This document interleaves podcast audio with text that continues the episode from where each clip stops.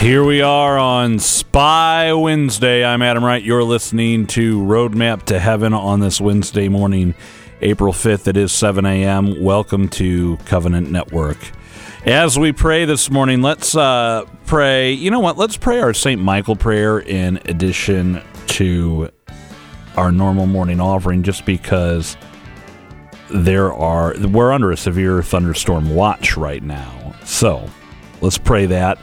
And uh, yeah, well, let's get, well, yeah, why hesitate? Why wait? Let's pray. In the name of the Father, and of the Son, and of the Holy Spirit. Amen. O Jesus, through the Immaculate Heart of Mary, I offer you my prayers, works, joys, and sufferings of this day for all the intentions of your Sacred Heart in union with the Holy Spirit or the holy sacrifice of the Mass throughout the world in reparation for my sins, for all the intentions of my relatives and friends and in particular for the intentions of the Holy Father. Amen. Saint Michael the Archangel, defend us in battle. Be our defense against the wickedness and snares of the devil. May God rebuke him, we humbly pray. And do thou, O Prince of the heavenly hosts, by the power of God, thrust into hell Satan and all evil spirits who prowl about the world seeking the ruin of souls. Amen. Mary, Mother of the Church, pray for us. Saint Joseph, terror of demons, pray for us. Saint Christopher, pray for us. In the name of the Father, and of the Son, and of the Holy Spirit. Amen. Today on the show, we've got a lot for you today. We're going to be talking about Spy Wednesday. We've got a wonderful homily I like to play every year on this day from Father Hollowell about what happens if, you know, God actually made Judas betray our Lord versus Judas betraying our Lord of his own free will. Um, all hell breaks loose. That's what we're going to hear later. We also have Clyde Nosser with us, wrapping up his uh, series on our Lord as the bridegroom, us as the bride, and the wedding feast that is this Holy Week. So Clyde's going to share a little wrap up of what he's talking about on Quo Vadis. And then we have a uh, another homily for you from Father Schneier today for our radio listeners about our role in the Passion. And then finally, Doug Barry is going to be with us. We're going to be talking about Ephesians 5. Men, lay down your lives for your wives' sake, just as Christ laid down his life for the church an appropriate topic for this Holy Week. Uh, Mike's going to give us the weather here, but I do just want to tell you uh, from me watch the skies and be careful on your commute in. I know there's a good band of our listening area kind of going moving southwest to northeast that's under a severe thunderstorm watch. Watch. And uh, not a warning, a watch. But just be ready for whatever's out there. I brought my umbrella into the studio with me just in case I have to go anywhere. Let's go to Mike Roberts now. Today is the feast day of St. Vincent Ferrer. Born in Spain in 1350, he was the fourth child of a nobleman, and during a dream, his father was told by a Dominican friar that his son would become famous throughout the world. When he was born, he was given the name Vincent after Saint Vincent the Martyr patron saint of Valencia. Still, when he chose to enter the Dominicans, his parents begged him not to. This was during the Western Schism, one of the most difficult periods in church history, when the Catholic Church was divided by two men who made claims to the papacy. Vincent was ordained by Cardinal Peter de Luna, who urged Catholics to follow Clement VII in Avignon, and as a result, so did Vincent. Then, when Clement died and de Luna replaced him as Benedict VIII, Vincent supported him as well.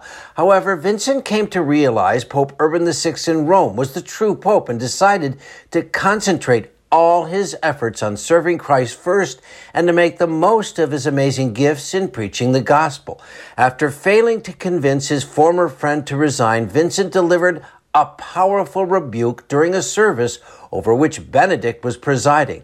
And it was after this service that Benedict was abandoned by his followers and fled to be later deposed at the Council of Constance. Meanwhile, Vincent's preaching took him on a two decade tour of Spain, Italy, France, England, Ireland, and Switzerland. After speaking to the nuns of St. Colette, founder of the Poor Clares, she told him he would die in France, which he did on this day in 1419 at the age of 69. St. Vincent Ferrer, please pray for us. I'm meteorologist Mike Roberts for Covenant Network. Have a blessed day. Saint of the Day can arrive each morning by subscribing on your favorite podcast player. Search Covenant Network to see all our podcasts. We are wrapping up the season of Lent. In fact, tomorrow we begin the Sacred Paschal Triduum, and Lent is over. But all Lent, Clyde Nosser has been with us talking about the wedding feast being a great image for what happens this week.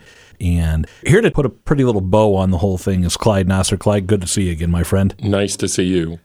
So, how do we tie a bow on all of this? How do we synthesize everything you've been talking about in Quo Vadis and what we've mentioned on this show as we get ready to really walk the events of this week? I mean, we've already started with Palm Sunday, but we're going full throttle tomorrow with the Mass of the Lord's Supper into the Passion on Good Friday. So, the idea of the bridegroom is all over Holy Week.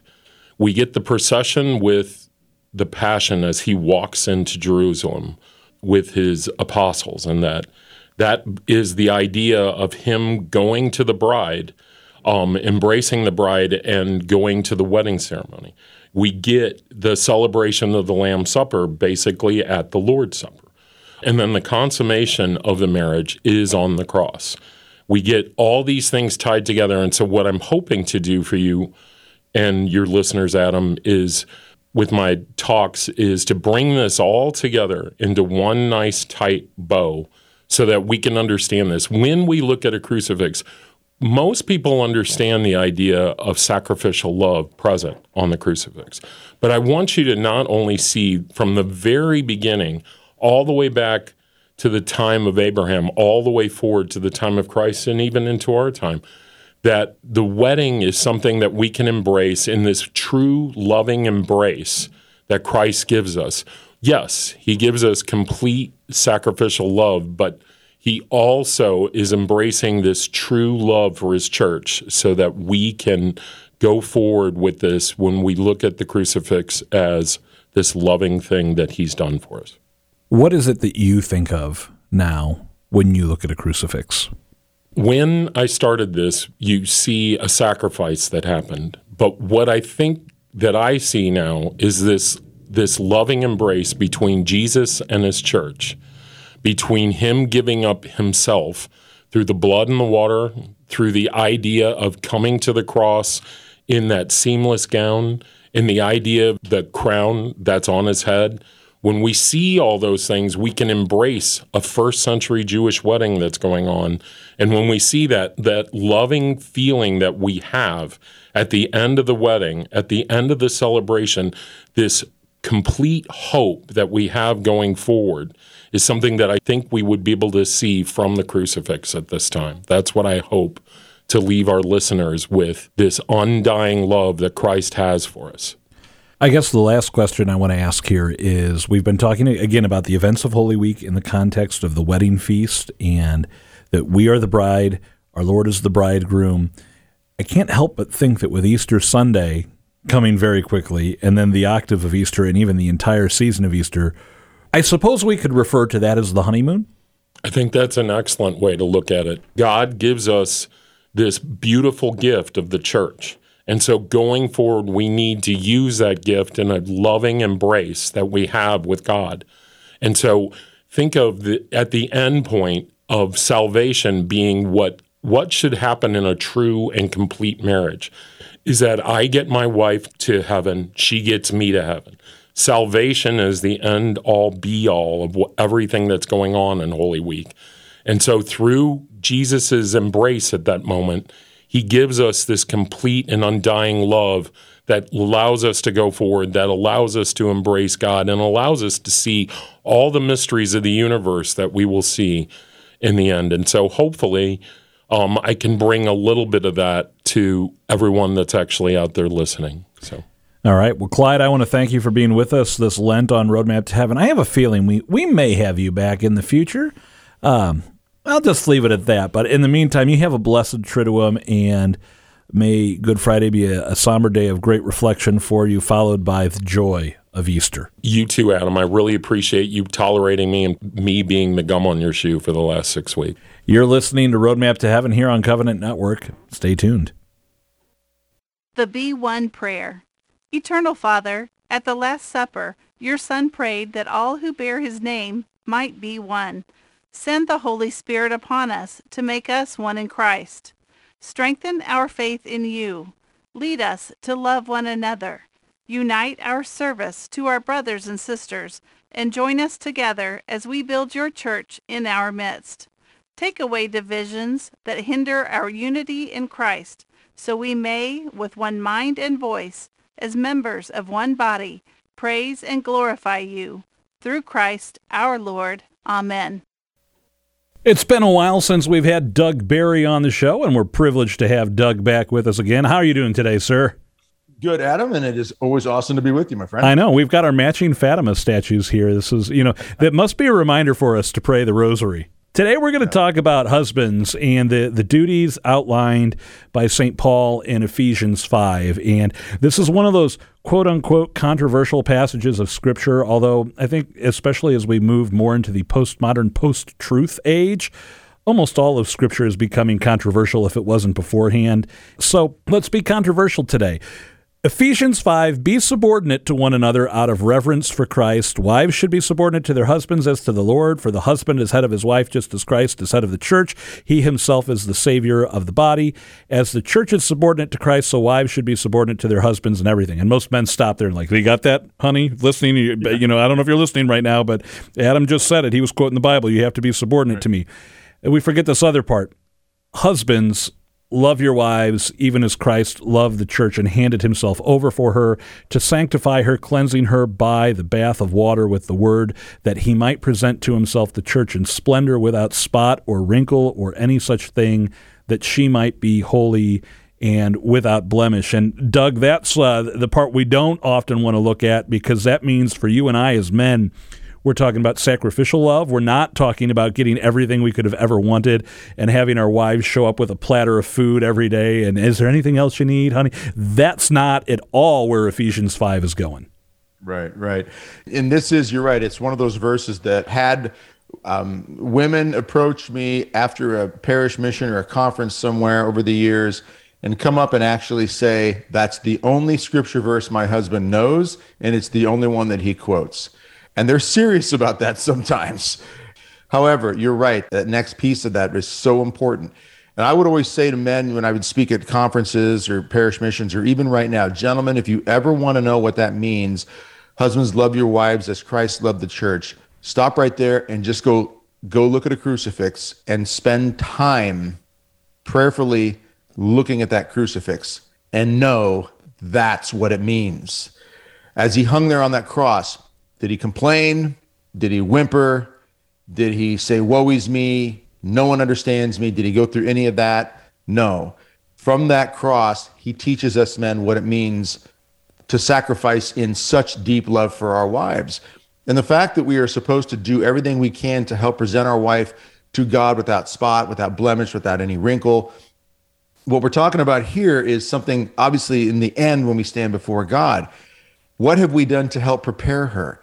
One of my favorite stories is hearing of an elderly couple that was, you know, dealing with a very tough moment. The woman was dying. She was lying in in the hospital bed and the husband's there by her side. They'd been married many years. I'm thinking it was 50 plus years. And knowing she was about to die, it could be at any time, somewhere in those final moments, she had said to her husband, looking at him, looking in his eyes, Thank you for preparing me for this moment because everybody knows they're going to die. Now, you know, this is something, you know, we need to be thinking about even when we pray our rosaries, you know, I mean, my, my wife and I, we pray our rosaries and, and I'm always praying that we are helping each other in this world, but also helping each other prepare for the next. So whenever I hear you know, the conversation about what is marriage mainly about, well, it's to help each other get to heaven. You can't force your wife, gentlemen. First of all, ladies, we have to understand that you know, you have to cooperate with the husband. Just have to cooperate with each other. Just like you have to cooperate with God. No one can force someone's, you know, uh, will on somebody else. That's just not the way God has set it up. So you can't get your husband to heaven, ladies, and you can't get your wife to heaven. You can pray for them, you can sacrifice for them, you can be that Christ on the cross for them, and especially for us men to be in that spiritual role as the spiritual head of the home, to lay our lives down daily to offer things up. And when we make mistakes, to get ourselves back in that confessional or to get on our knees with deep prayer. And I mean dialogue type prayer. I can go through the line every day and just check those boxes off of getting my prayers in. or I can actually have those moments where I just sit or kneel or lie on my face. And sometimes it's that posture where we're sitting on the edge of the bed with our face buried in our hands and just have a deep conversation with God. And just, you know, a lot of my prayer is, Lord, I just, I want to hear you. I want to listen. I want to have that open heart. So if we do that and looking at the crucifix, gentlemen, knowing what our role is there, that will be the best way to help our wives be prepared. Now, the day to day is also part of it. Am I making sure that I'm arranging those scenarios and situations for devotional behavior to take place? Meaning, if it's something special like the five first Saturdays or the nine first Fridays, men get on board with that, lead that, initiate these things even. Let's be the men that say, you know what? I know what it means to bring peace to my home. Be the man that initiates praying the rosary. Okay, that's a key part right there because I'm going to deny myself, take up my cross. I'm going to follow Christ. I'm going to lay myself down every day. And remember this, I think it's a key point, Adam, is that when Jesus was thrown to the ground to be crucified, they didn't have to fight him to get his arms out on that beam to be nailed to the cross. They didn't have to struggle and wrestle with him pulling back. He would have extended his hands and rested them there, waiting for this to happen. And this is something to think about in, in meditating on the crucifixion.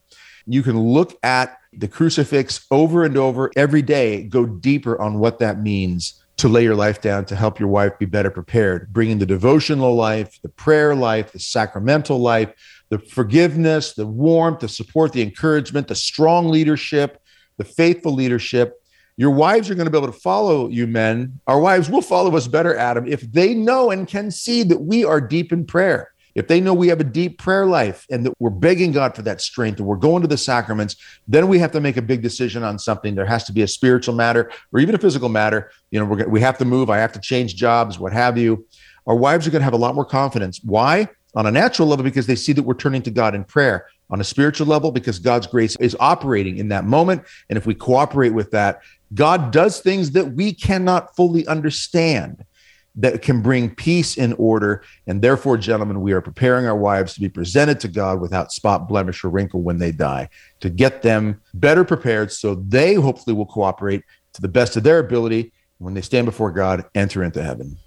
Doug, I want to talk more about this, but we, we're out of time today. So I want to see if you come back next week with us because I, I want to ask some questions about uh, this presenting in splendor without spot, wrinkle, or any such thing, if that's all right with you.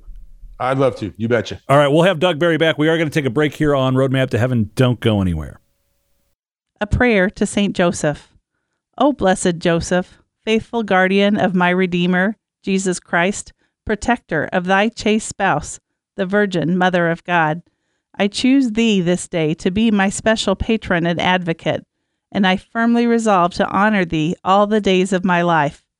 Therefore, I humbly beseech thee to receive me as thy client, to instruct me in every doubt, to comfort me in every affliction, to obtain for me and for all the knowledge and love of the heart of Jesus, and finally to defend and protect me at the hour of my death.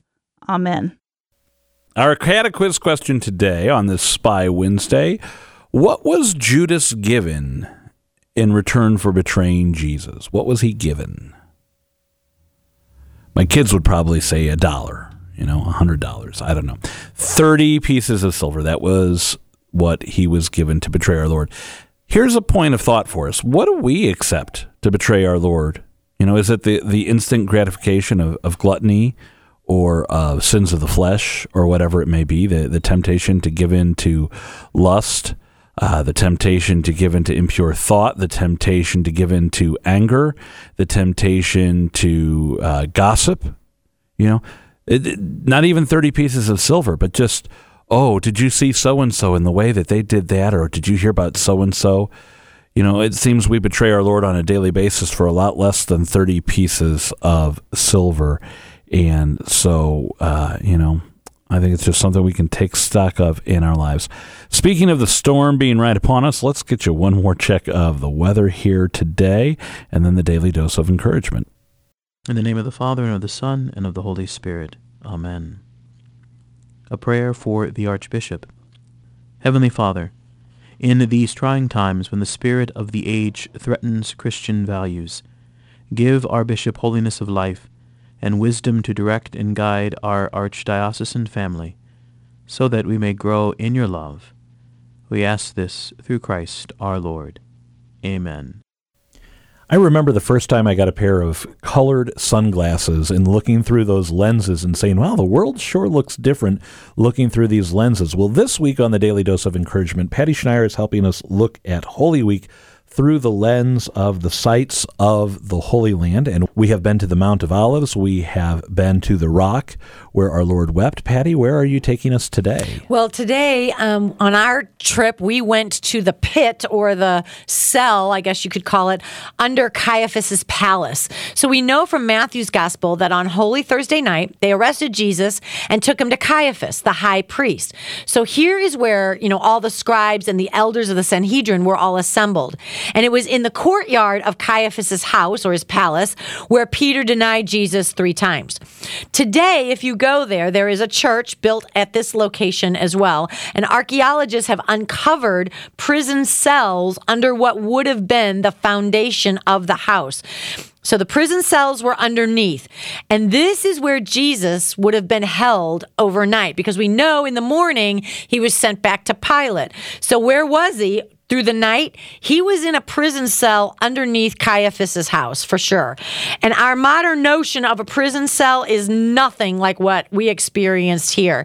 It is literally a stone pit. It's very small with a tiny, tiny hole in the top. And at night, Jesus would have been in total darkness and chained to the wall or the roof. And our group alone, just our group of about 40 or 50 pilgrims, we were jammed into this space. I mean, we really could not move at all. And we read Psalm 88, which is so beautiful. So, Lord, my God, I call out by day, and at night I cry aloud in your presence, for my soul is filled with troubles. I am reckon with those who go down to the pit. I am weak, without strength, caged in. I cannot escape. My only friend is darkness. The next morning, he would have walked in chains to Pontius Pilate after spending the night there. And the stone steps are still there where he walked. And I remember kneeling on those stones just to be with Jesus in this place. And I would like all of us today to maybe just look up Psalm 88 and read it. Console Jesus with your heart of love, with your repentance, with your gratitude, and picture him being in this cell at night and knowing the scriptures and remembering Psalm 88. So, again, Psalm 88, read it and picture Jesus in a pit in a stone cell the night before he died. Patty, it's wonderful to go through these images with something to focus on that gets us out of our modern conceptions of what a jail cell would look like, and it illuminates these scriptures that you're sharing with us as well. Thank you.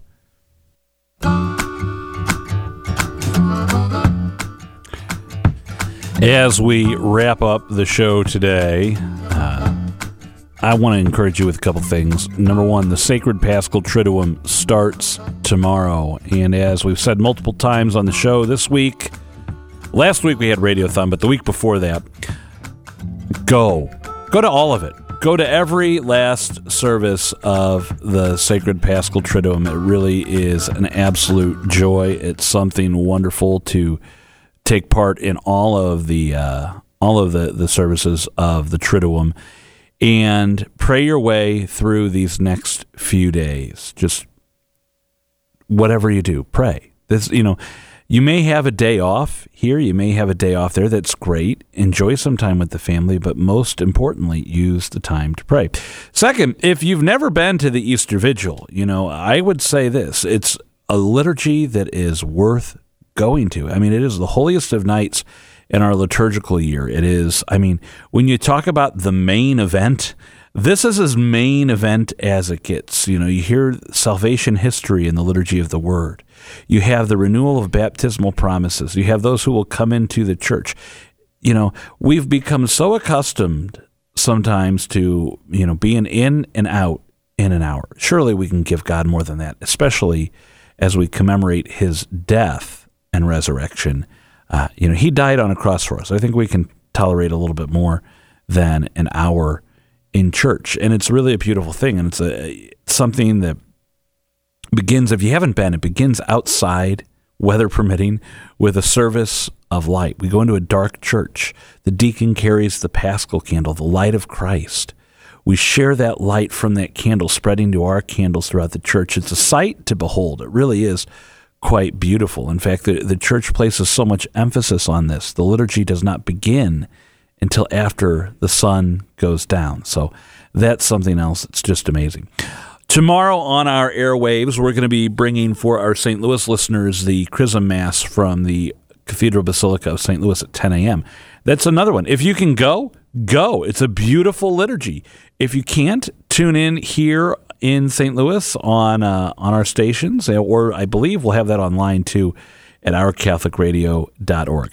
Friday morning, we'll have for you during Roadmap to Heaven a Good Friday special episode uh, featuring Monsignor Eugene Morris of the Oratory of Saints Gregory and Augustine.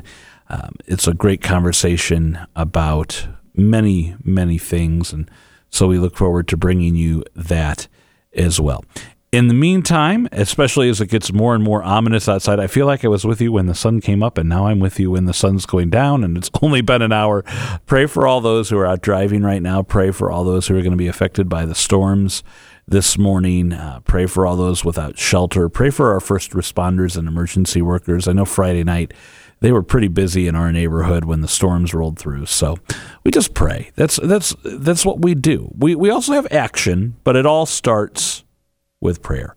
Speaking of which, let's pray now in the name of the Father and of the Son and of the Holy Spirit. Amen. All glory be to the Father and to the Son and to the Holy Spirit, as it was in the beginning, is now, and ever shall be, world without end. Amen. Our sorrowful Mother, Our Lady of Sorrows, pray for us. Saint Joseph, terror of demons, pray for us. In the name of the Father and of the Son and of the Holy Spirit. Amen. Remember, we give into those temptations far too often to betray our Lord for even less than 30 pieces of silver. Be on guard today against sin. Ask our Lord for the grace you need to avoid sin and to live a life faith. For Covenant Network, I'm Adam Wright. Thanks for listening to Roadmap to Heaven today. Pray your rosary.